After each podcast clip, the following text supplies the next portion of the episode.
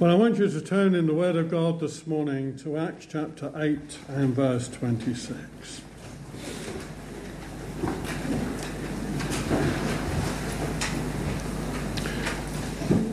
I want you to imagine that you are this eunuch. And what you don't realize as you're traveling home from Jerusalem is that all the events have been ordered by God. Everything has been planned. Everything has been planned and ordered perfectly by God. You're even going to be the subject of a prophecy of foretelling the future that Cush or Ethiopia shall stretch out their hands to God in Psalm 68 and verse 31. You've been to Jerusalem and you've seen some remarkable things there. You're a convert to the Jewish religion, you're a proselyte, and you've gone to Jerusalem to worship. Back home in Ethiopia, you had a very good job, and you still do. A Chancellor of the Exchequer to Candace, the Queen of the Ethiopians. But you know also that Ethiopia is looked upon as a despicable nation by the Jews. And the Jews give you a terrible nickname. They call Ethiopians blackamoors. While you're in Jerusalem, you see that Jerusalem is alive. A new faith was taking, taking root, and amazing things were happening. And you're hearing some incredible things. While you're in Jerusalem, you may well have seen baptisms taking place there.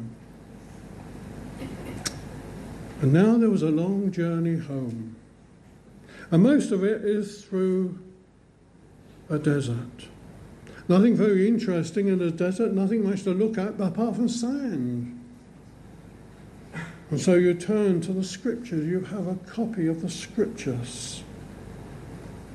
And you like your job. You're very good at maths, and you're very good at looking after the treasury. And you have the scriptures on a scroll, and you're reading them with great enthusiasm. And yet you're reading the scriptures with questions in your mind. What is this all about? And suddenly you find a man called Philip. Somebody who you've never met before suddenly appears. And you think to yourself, where did you turn up?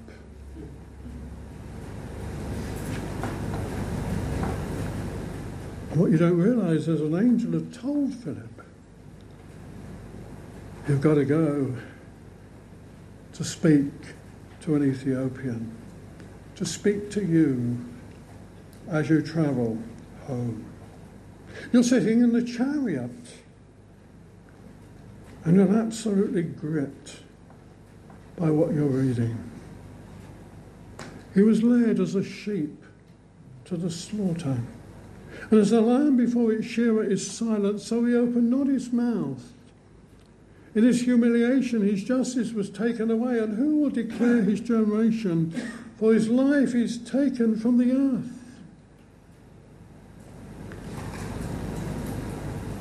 And just at that very moment, you have God's appointed preacher coming alongside you and sitting with you and listening to you. And you ask Philip a question. I ask of you, of whom does the prophet say this, of himself or some other man. You want to know. And you're reminding yourself of some of the things that you've seen going on in Jerusalem. What is this all about? It's Isaiah.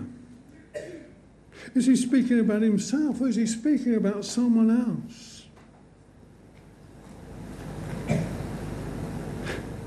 And you hear Philip speaking to you and it melts your heart. What you don't realize is that in that chariot that day there were three of you. There's Philip. There's you, and there's the Holy Spirit. And he's telling you about Jesus. This prophecy of Isaiah, which was given about 700 years before, is foretelling the glorious coming of the Lord Jesus.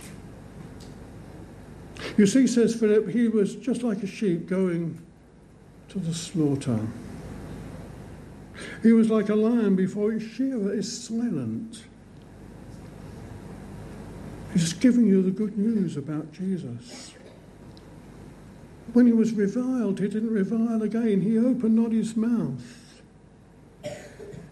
He was never a recipient of justice. The most unjust thing that could ever take place took place when he went to Calvary.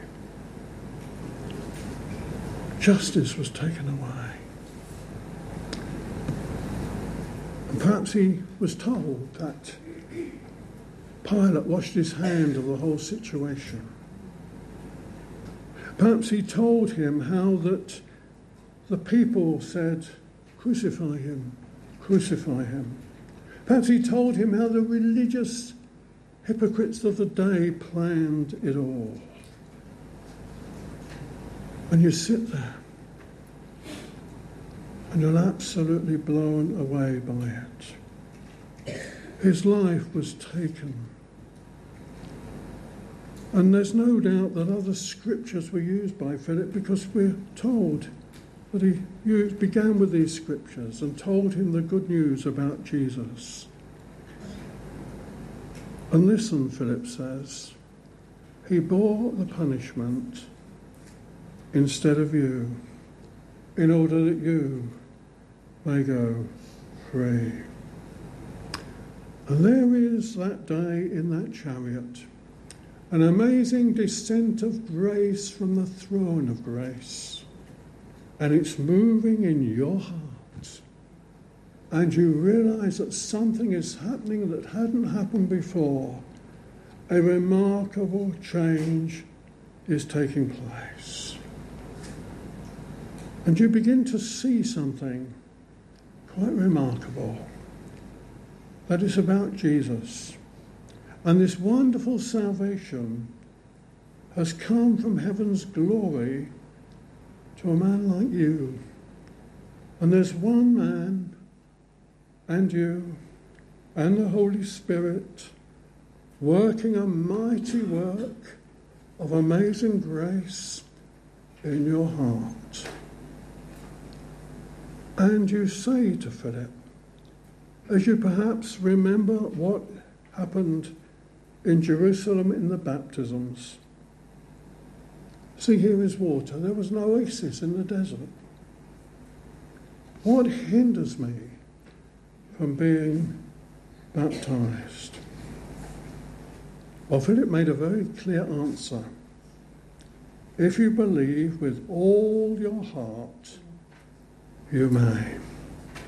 That's the one qualification for you being baptized. Now, what is it to believe with all your heart?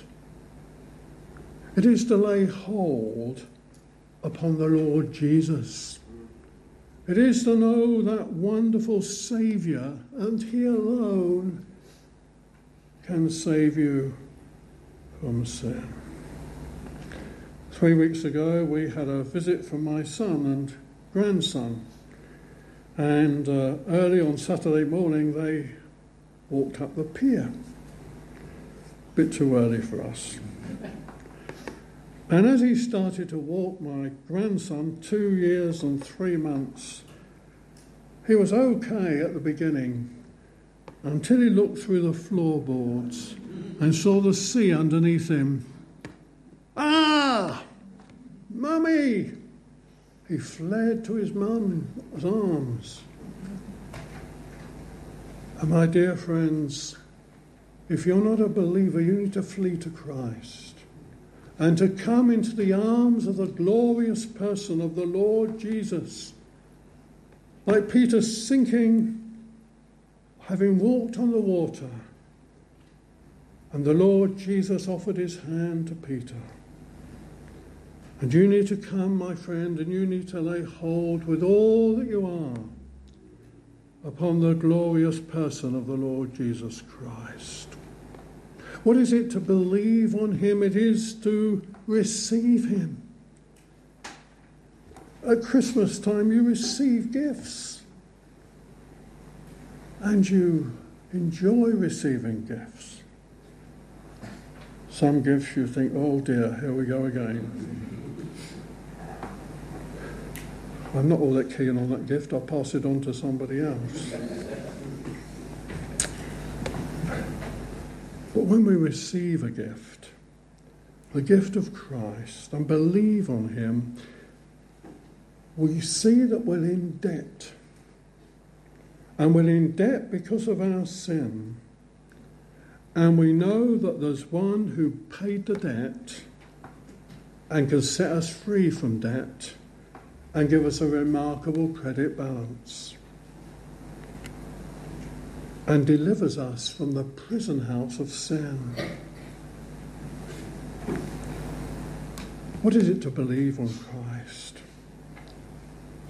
It is to apply to Him, to plead with Him, to come with nothing in your hand and to realize that He is full of grace and He is full of truth. And you look to Him knowing that He will come and that He will meet with you. It is to flee to Him with all that you're worth. We've seen some of the pictures of people in the Ukraine, haven't we? And the air raid shelters go and they flee. The air raid sirens go and they flee to a place of safety. And my friend, you are to flee to Christ because of the terrible danger that you're in. An awful and a terrible danger. You see, it needed more than understanding, it needed a response from within. And that day, you came to believe with all your heart in the glorious person of the Lord Jesus. And the question that I would ask everyone here have you come to do that yourself? Have you come to believe with all your heart? You sound pretty bad. Aren't we all? But there is a Lord Jesus who can make the foulest clean. And you may have come here over the weeks and months and you're beginning to understand things. You're beginning to see things fitting into place. And you're beginning to see a mighty plan of salvation. And it's very simple and it's very wonderful, and it's very glorious. But yet you haven't come to receive it for yourself. And like this eunuch, you don't realize that it's all under God's ordering. God has ordered that you be brought up perhaps in a Christian home. God has ordered perhaps that you hear the word of God, that you become part of the young people's fellowship in this place. But what is needed most of all is that there might be a response. Otherwise, it can be like water off a duck's back. If you believe with all your heart, you may. Perhaps you've heard other people's testimonies. And perhaps in your heart you say, I really wish I had that. Perhaps as a young person you've seen another young person become a Christian. And in your heart you look at them and you say, What a difference. And you say, I really wish I had that.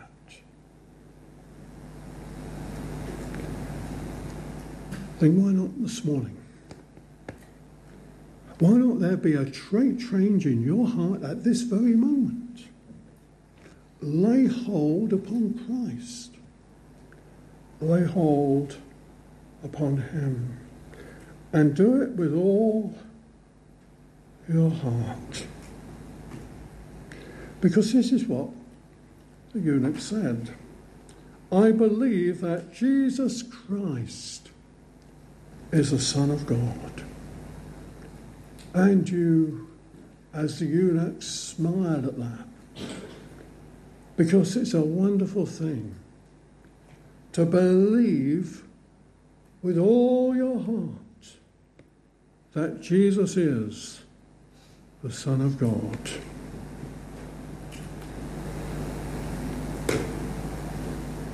You command the chariot to stand still. And you go down with Philip into the water. I don't want to make a cheap point here. You're not going down into a font. Went down into the water and he baptized him. Identification with Christ. A great sign of the inward work of God.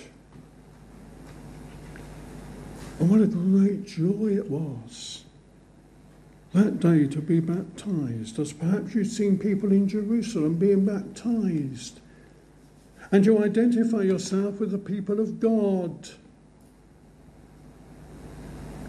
It's a wonderful thing, a glorious thing to be baptized. I remember the very first baptism service I ever took in Southend was 45 years ago this month, and I baptized a couple through whom I came to know my wife. And it was a joyful occasion, it was lovely. But I was required to have an outfit that was made for Goliath. and it was full. I got down into the water and I found not only was it made for Goliath, it was full of punctures as well. and I got out of the water, I remember, and all the water came flooding out the, flooding out the side of the. And I preached in my bare feet that night, first time, and I'm glad I was in a pulpit. I didn't have to look at my bare feet, but nothing like this here. There was nothing special about it. There was no special clothing here. It just happened. Let me ask you another question. Have you been baptized? As a believer? Oh, say I was sprinkled. Well, as a believer. This eunuch was baptized as a believer. And you come out of the water, and then you look around. Where's Philip? He's gone. He's been called away. Because the most important thing is the message, not the messenger. And you go on your way rejoicing. And you say to yourself, I would never have thought that this would have happened today in a desert. Who would ever have anticipated it? And there are some times when God comes and surprises in a most amazing conversion. When my brother, a young man of 23, came to a meeting at Chessington many years ago in 1975. That was many years ago. It was all a big joke. And he came along that night to see me set apart for gospel ministry. And he walked home with me that night and he said, Ray, I've got to tell you, I was completely overcome. And the Lord saved him. And I mentioned my friend Harry Kilbride, who was the minister, the one of the, the last Sunday he was at Chessington. Harry Kilbride baptized my brother. And maybe in your heart, you're beginning to notice something happening that wasn't there before. There's a movement. My friend, encourage that movement. encourage it because it requires a personal response from you. You can reject it and you can say that's a load of old rubbish. But one day you'll see it's true and you could find it be too late. Because as sure as I'm standing here, it is true.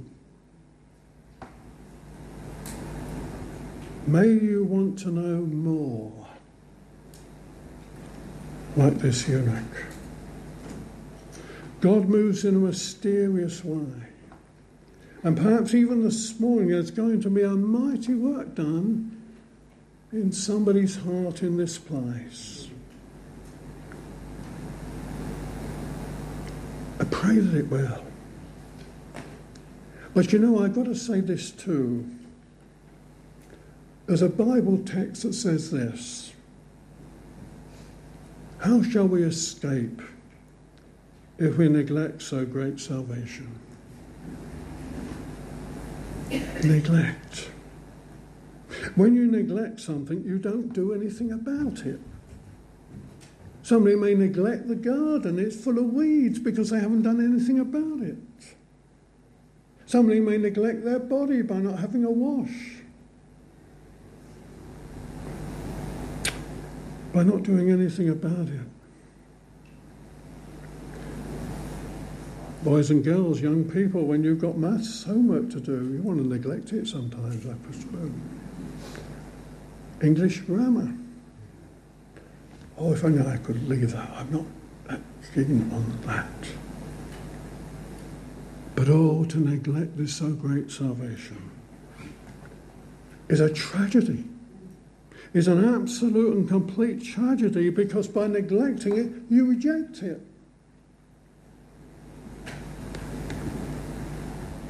And you need to come. Because the eunuch knew it was for him. And his response was immediate.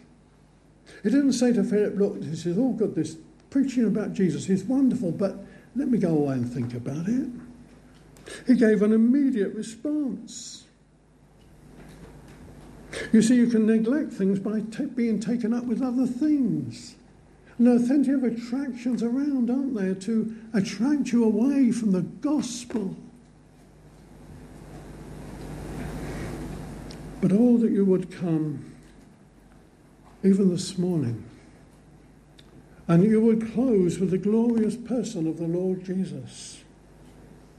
You would join with this eunuch who every believer will one day see in heaven, around that amazing and around that glorious throne. And that you will trust in Him. Some of you know I, I, I preached at the Thanksgiving service of my brother in law a couple of weeks ago. And it was a bittersweet occasion. As I said, he was a lovable eccentric.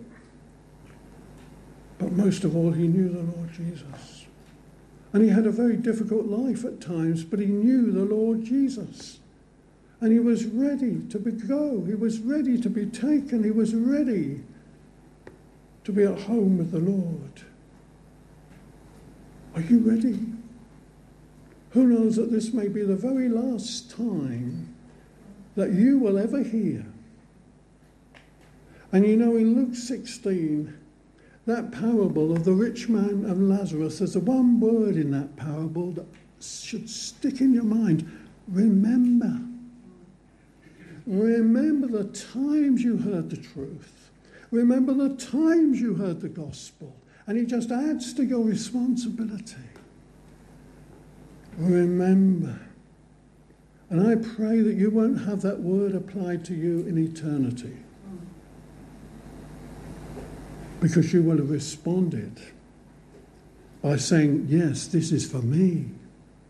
This really is for me. I, I'd rather have Jesus than silver and gold.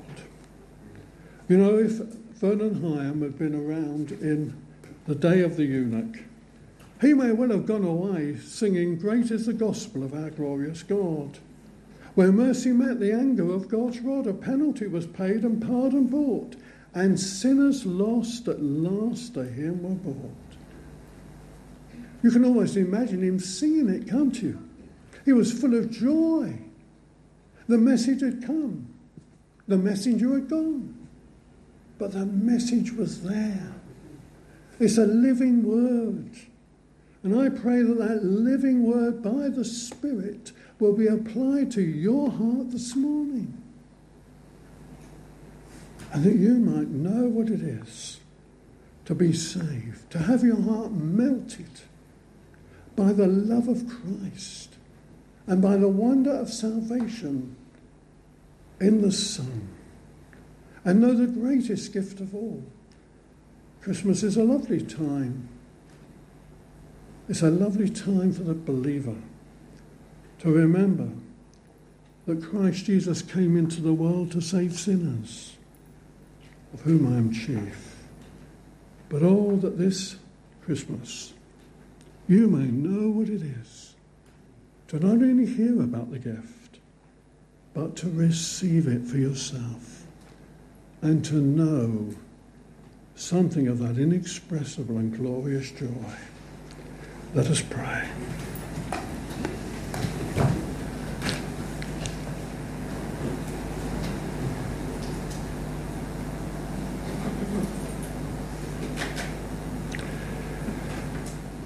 Lord God in heaven,